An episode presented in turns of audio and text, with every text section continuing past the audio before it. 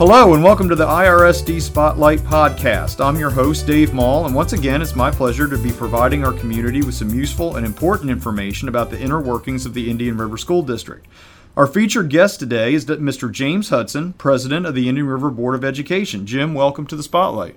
Dave, thank you. It's good to be here with you today.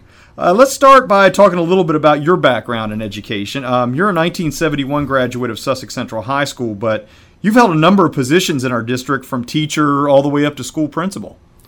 That's correct. I'm uh, a proud uh, member of the uh, Sussex Central class of 1971. Uh, graduated from University of Delaware in 1976. came back to the district and uh, taught for about 15 years, uh, mostly fourth, fifth, and sixth grade. fifth grade is my favorite class grade level. Uh, I was assistant principal at North Georgetown when it first opened its doors in 1996 and served in that capacity for four years and then uh, served the final nine years of my career as a principal at North Georgetown Elementary.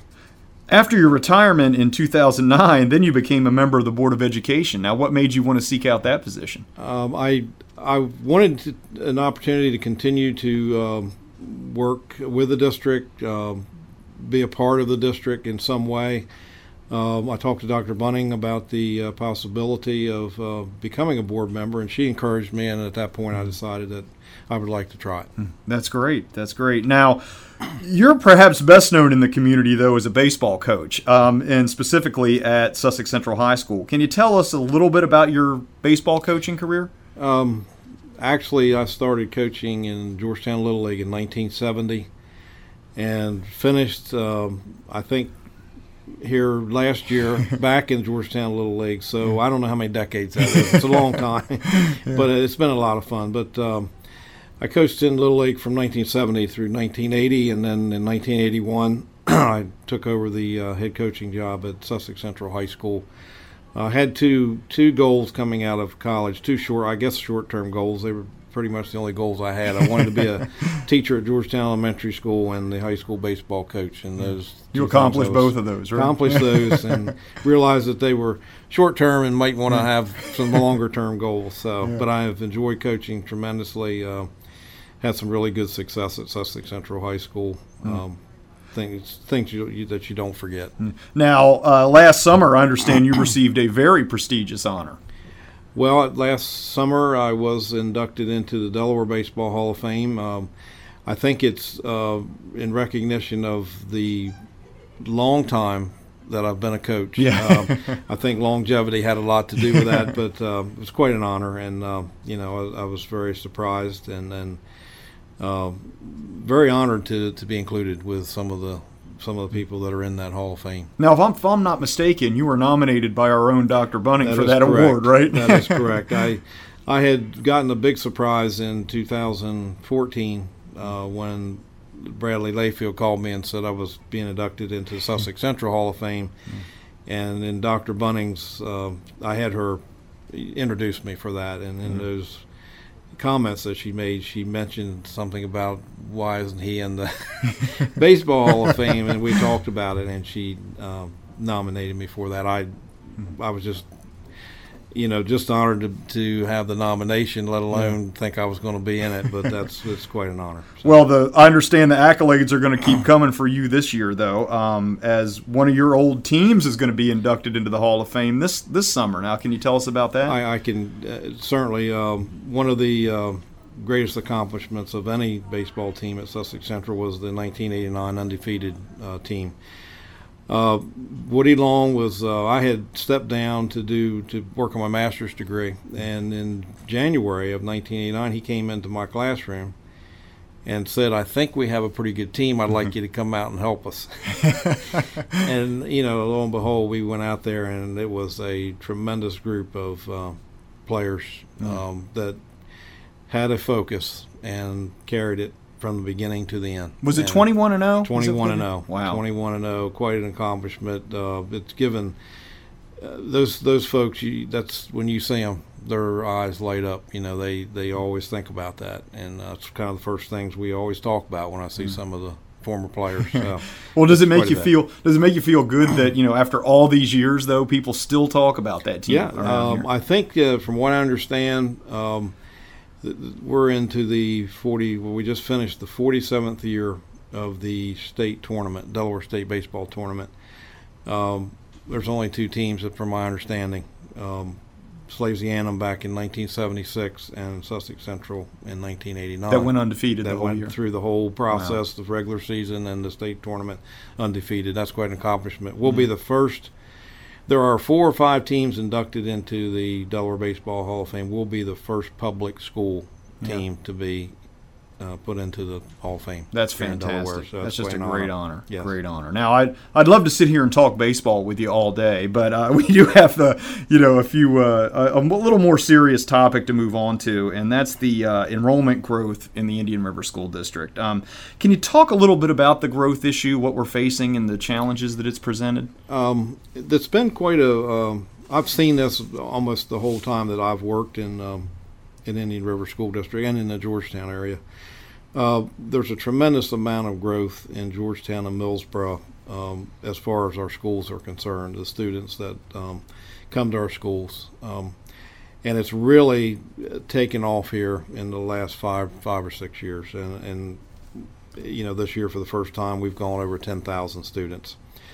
Um, we need to be as proactive as possible. We're, we're trying to come up with a lot of um, ideas and ways to meet this growth. Um, so, mo- so like you said, most of it's concentrated in in the Millsboro Georgetown area, which is sort of the northern end of the district. Correct. But yeah. in the same time, I I, w- I want to also make sure that we're offering programs that meet the needs of all our kids throughout the district. Mm-hmm. And one of the things that we did back in 2012 was the passing of the referendum and the addition of classrooms for not only uh, the need for student growth, but also for all day kindergarten, which was much needed. One of the last, if not the last, district in the state to uh, to implement all day kindergarten.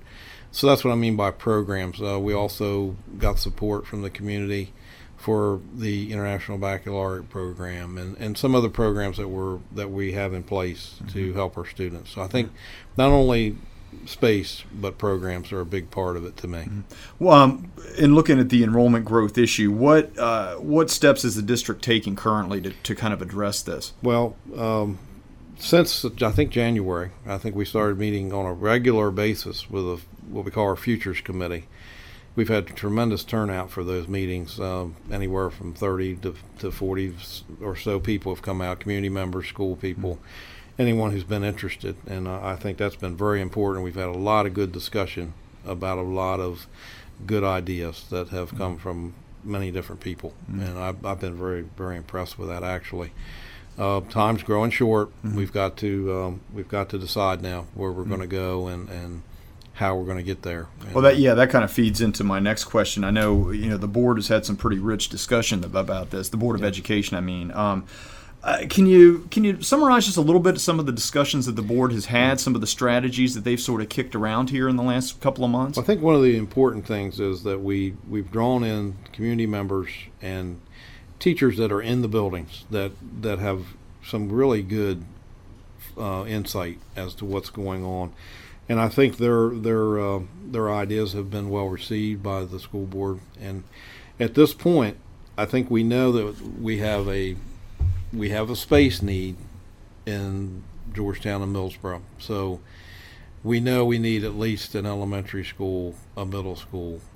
There's there's different ways to get to that point. Um, one of the ideas also would be a new Sussex Central High School and turn the present school into a middle school, elementary school a lot of different ideas. Uh, we're now down to trying to figure out do we want to build several buildings or do we want to build one big building and and move forward with that. So I think we're on March 24th. Hopefully we we are going to have a final vote on mm-hmm. which direction we want to go. That's the first step. Some big decisions to make there, yes. I guess. A lot, um, lot, of ideas since nothing's been decided. So yeah. that March 24th meeting, mm-hmm. uh, first step, like I say, we need to decide what it is we want. Mm-hmm. Then we need to see if the state's willing to support that. Yeah, that was sort of feeds into the next question. Um, basically, what is the time frame? And you mentioned the 24th being mm-hmm. an important date. Um, but you know, also I guess what's the time frame after that, and will this eventually involve a referendum? Right. I think if, if we can meet our March 24th deadline to decide on what it is the school board is willing to support, then I think we're looking at a sometime in July, mid July, that we need to then have a full blown plan into the state so that they can look at it and give us the go ahead or not. Mhm. And if they give us the go ahead, then after that we need to um, decide when we would hold a referendum to see if we can get the community support. So basically, what you're saying is that we have to, uh, the district has to submit its plans to the state, and then the state at that point would have to approve, since they actually fund uh, Right. about 60% of That's it. correct. They would have to approve. Is that sort of how the process works? I, in my understanding, yes, and Yeah. they would approve. Um, I know in the past we've had things um, maybe not approved that we kind of wanted that was scaled back a little bit. Um, you know that that's a possibility, but we need to submit to them, and they need to look over and look over everything we we've come up with and be in agreement that that's what we need, and then we can move forward from there. The other thing that I did not mention was the um, the Howard Ennis uh, building.